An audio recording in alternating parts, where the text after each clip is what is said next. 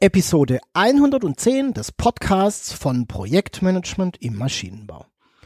Deutschland befindet sich weiterhin in einer schwierigen Situation. Corona hält die Welt in Atem.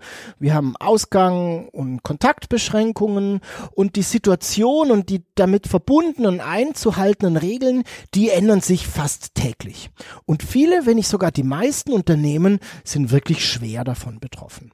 Ich habe in den vergangenen Tagen und Wochen viele Gespräche mit Kollegen und Kunden geführt und habe so drei grundsätzliche Wege identifiziert, wie wir in der Krise mit der aktuellen Situation mit unseren Projekten umgehen können. Und darüber möchte ich in der heutigen Episode sprechen, weil viele Entscheidungen, die im Moment gerade getroffen werden, unter Umständen weitreichende Konsequenzen haben können. Ja, und die solltest du kennen. In dieser Episode erfährst du, welche drei Wege in der aktuellen Krise für Projekte eingeschlagen werden, welche Konsequenzen das jeweils hat und was am Ende meine Empfehlung dazu ist.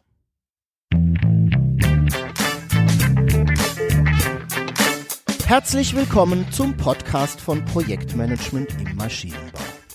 Mein Name ist Jörg Walter.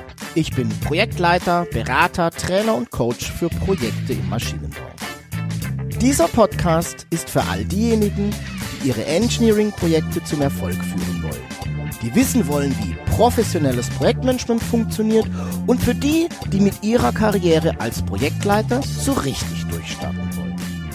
Egal ob du Projektleiter, Teamleiter oder Entwicklungsleiter, Mitarbeiter im Projektbüro oder Unternehmer bist, in diesem Podcast erfährst du, was es braucht, um Projekte erfolgreich abzuschließen, Termine und Budgets einzuhalten und natürlich dein Projektteam zu führen. Lass uns gemeinsam erfolgreich sein.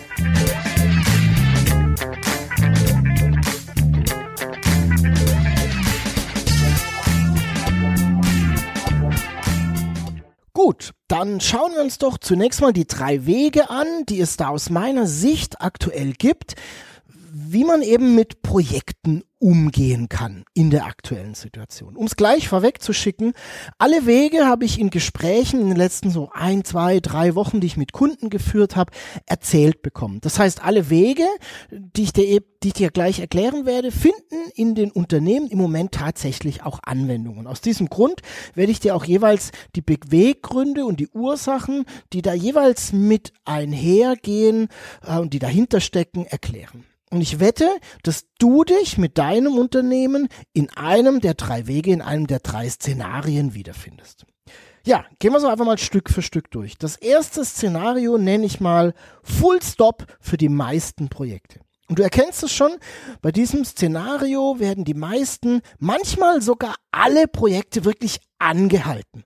Das heißt, es wird einfach nicht mehr weitergearbeitet. Und der Grund ist ganz einfach. Alle Mitarbeiter befinden sich naja, entweder in 100% Kurzarbeit oder eben in Zwangsurlaub. Na, und dieses Szenario, das finden wir im Moment sehr viel bei Unternehmen der Automobil- Industrie und auch der Automobilzulieferindustrie. Also einer Branche, die eh schon im Wandel ist, die schon vor der Corona-Krise eine wirklich schwere wirtschaftliche Zeit durchlaufen hat und die natürlich nun fast noch härter, fast noch stärker getroffen wird als andere Branchen. Was sind die Ursachen? Nun, zum einen die eben schon erwähnte wirtschaftliche Situation. Stark sinkende Umsätze beziehungsweise stark sinkende Auftragseingänge. Und ich höre da Zahlen von hm, 50 bis 70 Prozent Umsatzrückgang bezogen auf die Monate davor. Und die erste Reaktion wenn Umsätze und Auftragseingänge zurückgehen, das ist natürlich die Kosten zu reduzieren.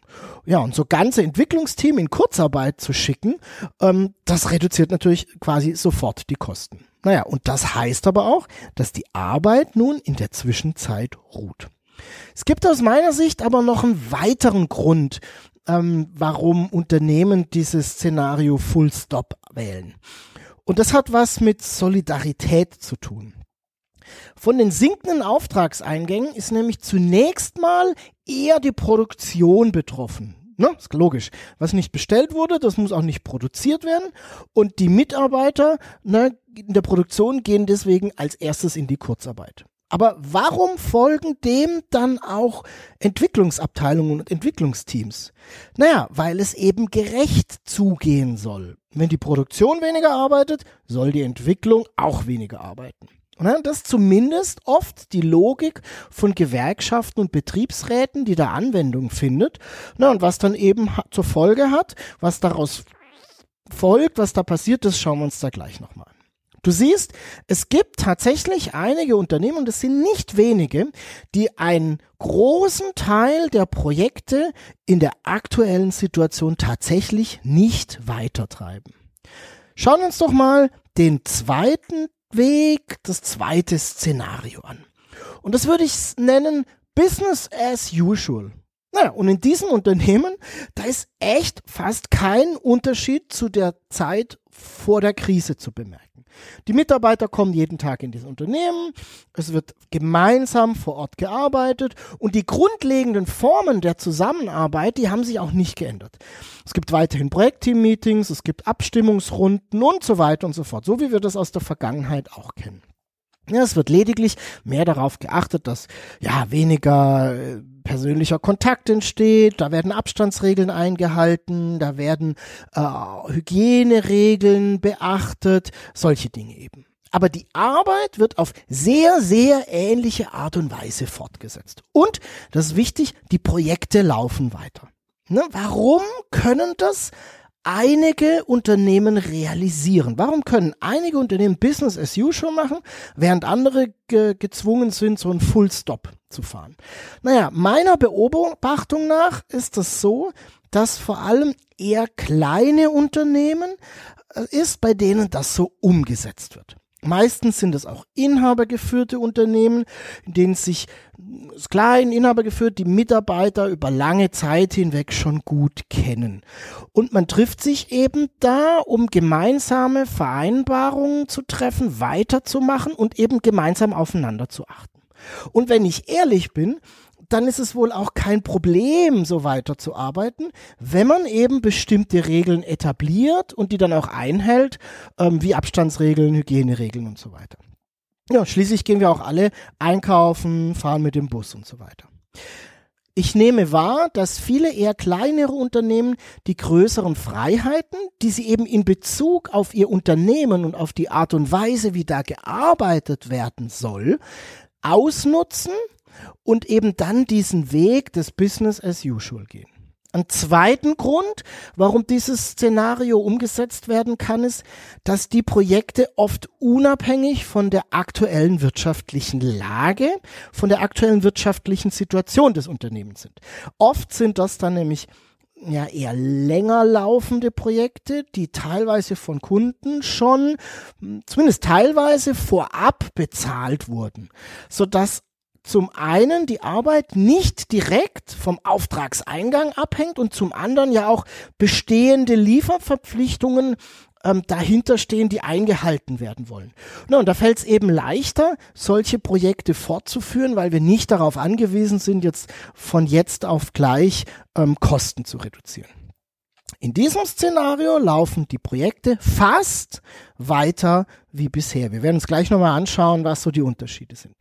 Kommen wir zum dritten Weg, zum dritten Szenario, das ich beobachte. Und das ist vermutlich das, was die meisten Unternehmen im Moment machen. Und ich nenne das mal Weiterarbeit mit virtuellen Teams. Na, das ist sozusagen der Mittelweg, der hier eingeschlagen wird. Die Mitarbeiter arbeiten aus dem Homeoffice, was eben dazu führt, dass Projekte nun auf einmal ähm, von virtuellen Teams bearbeitet werden. Na, weil man sich schließlich nicht mehr persönlich trifft und sieht. Und manchmal ist es auch noch verbunden mit der Reduzierung der Arbeitszeit, also zum Beispiel Kurzarbeit. Na, da gibt es also verschiedene Mischformen. Und das hängt dann eben schon von der jeweiligen wirtschaftlichen Situation des Unternehmens ab. Was sind die Beweggründe und die Ursachen, das so zu machen oder auch machen zu können? Ähm, hier ist es wohl oft so, dass die Unternehmen nicht sicherstellen können, dass die entsprechenden Regeln vor Ort umgesetzt und eingehalten werden. Ne? Ich habe es eben gesagt, bei Business as usual sind eher kleine Unternehmen. Ähm, man ist vielleicht geübter darin, ähm, neue Regeln aufzusetzen und die tatsächlich auch einzuhalten. In größeren Unternehmen fällt das grundsätzlich ein bisschen schwerer, so dass man sich dann oft dafür dafür entscheidet, eben die Teams nach Hause zu schicken.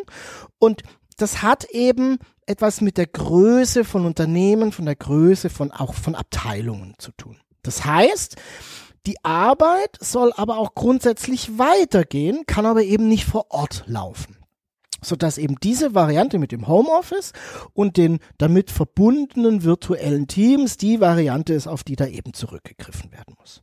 Und ich merke, dass das vielen Unternehmen grundsätzlich schon schwer fällt und dass sich in den vergangenen Wochen durchaus aber auch eine Art von Routine, eine Art von Einüben in die Situation eingestellt hat.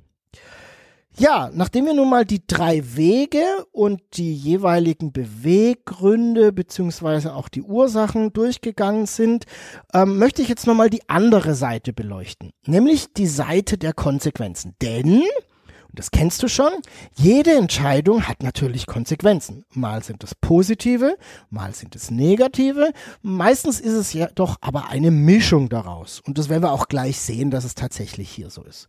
Okay, gehen wir also nochmal die drei Szenarien, die drei Wege durch und schauen uns an, welche Konsequenzen sich daraus ergeben.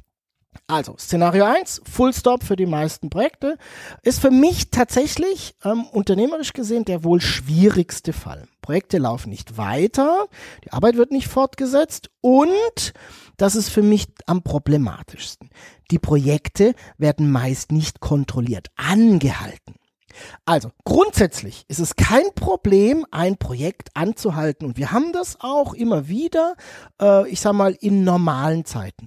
Zum Beispiel, wenn abzusehen ist, dass Ressourcen für eine bestimmte Zeit nicht mehr zur Verfügung stehen und ein Projekt eine sehr geringe Priorität hat, dann wird manchmal sich dafür entschieden, dass das Projekt angehalten, geparkt, gestoppt wird, um es dann eben später wieder fortzusetzen, ähm, soweit erstmal nichts Ungewöhnliches. Und das funktioniert dann aber gut, beziehungsweise am besten, wenn das Projekt kontrolliert angehalten wurde.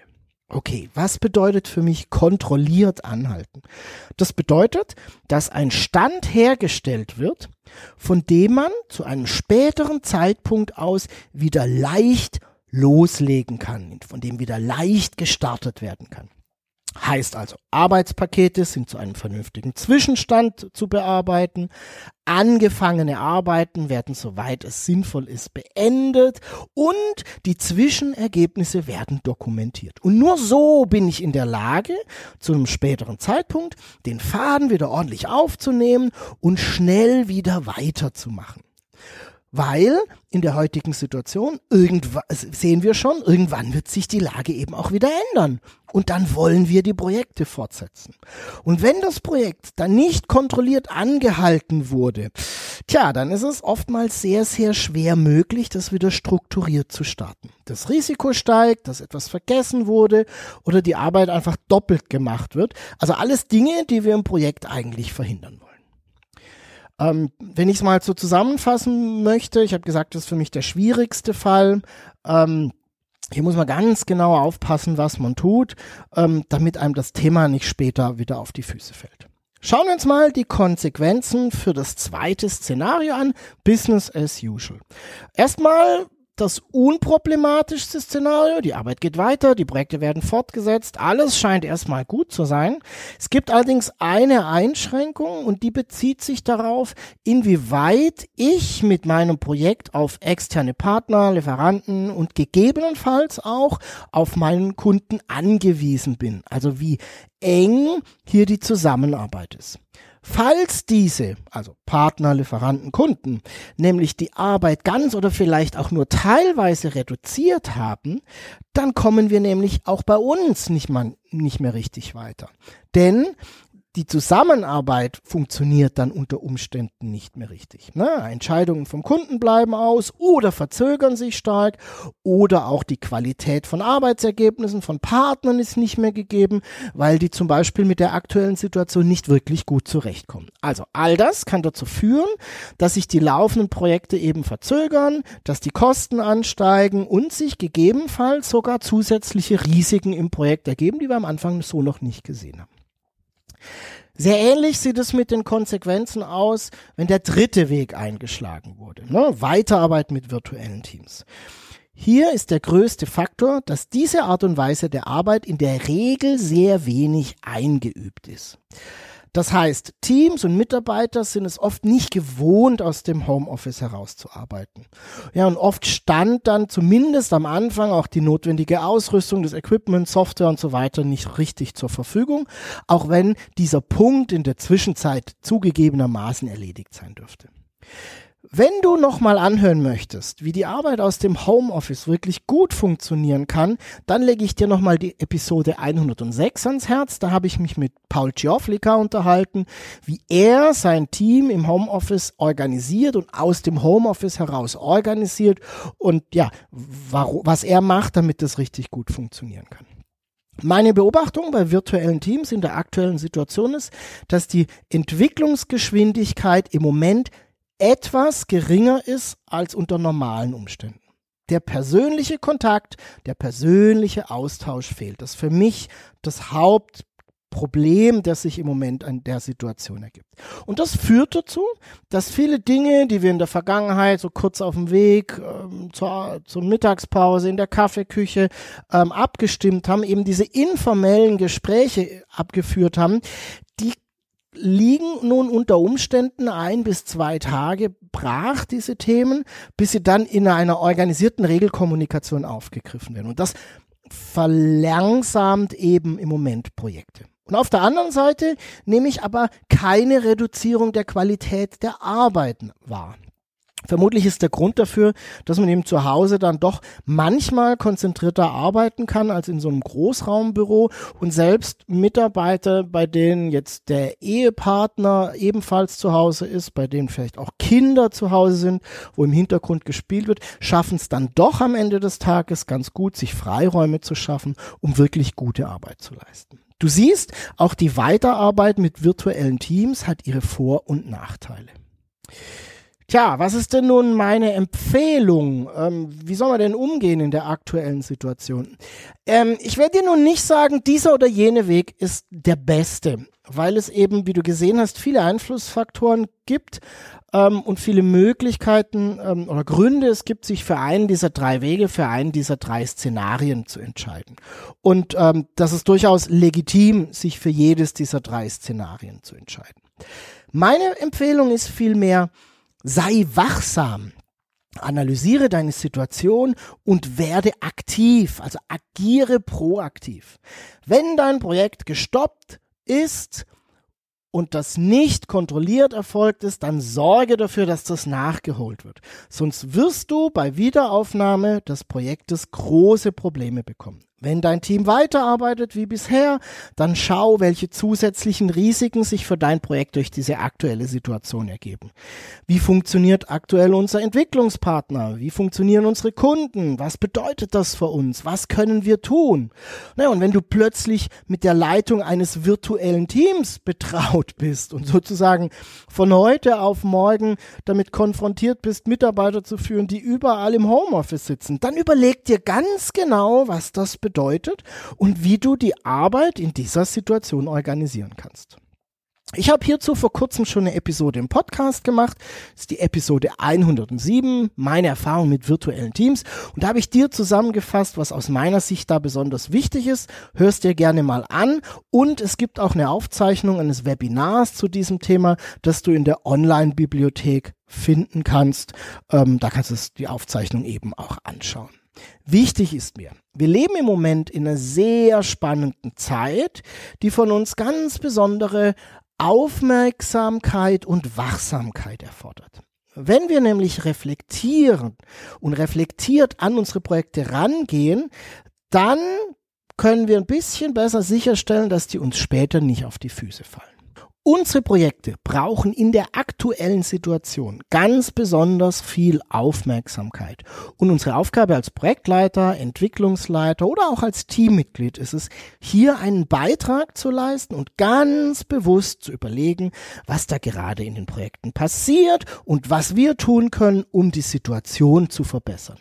Und zwar in der aktuellen Situation noch viel mehr, als wir sonst tun müssen. So, nun habe ich dir erklärt, welche drei Wege es im Moment gibt, mit Projekten in der derzeitigen Situation umzugehen, welche Konsequenzen das jeweils hat und wie du darauf aus meiner Sicht am besten reagieren kannst. Das war die Episode 110 des Podcasts von Projektmanagement im Maschinenbau. Die Shownotes dieser Episode findest du unter projektmanagement-maschinenbau.de slash pmmb 110.